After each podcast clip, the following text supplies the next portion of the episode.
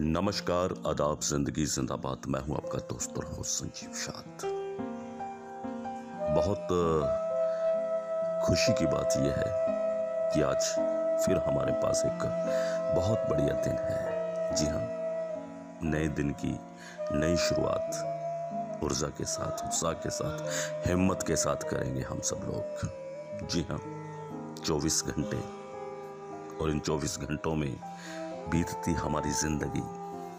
हर रोज हमें नया दिन देती है और एक रात होती है। जी हाँ रात को नींद बहुत ज़रूरी है और नींद वैसे भी ज़िंदगी के लिए बहुत ज़रूरी है। हम रिफ्रेश हो जाते हैं जब हम नींद में होते हैं। निश्चित तौर पर कुछ लोगों को नींद में चलने की आदत होती है, कुछ लोगों को नींद में बड़बड़ाने की आदत होती है, और कुछ लोगों को नींद में सपने देखने की आदत होती है। जी हाँ आदतें हैं। आदतें हमारी, हमें पता होती है कि हमें क्या आदत है। बस आदत से मजबूर नहीं होना चाहिए आदमी। जी हाँ जानना चाहिए कि उसे क्या आदत है। अपने स्वभाव को यूँ ना चिड़चिड़ा कीजिए।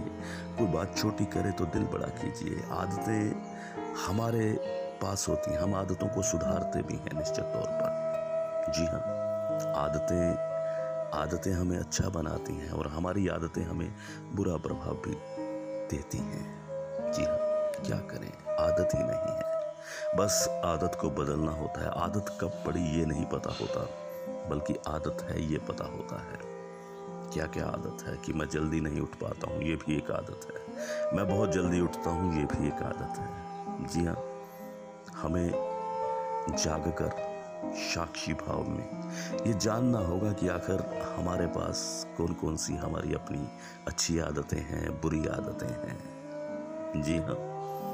अगर हम इसके प्रति जागरूक हैं तो निश्चित तौर पर हर काम को सोच समझ कर करेंगे जाग कर करेंगे, ध्यान से करेंगे। बचपन में सुना होगा, बहुत बार माँ कहती थी कि बेटा ध्यान से ध्यान से ध्यान से।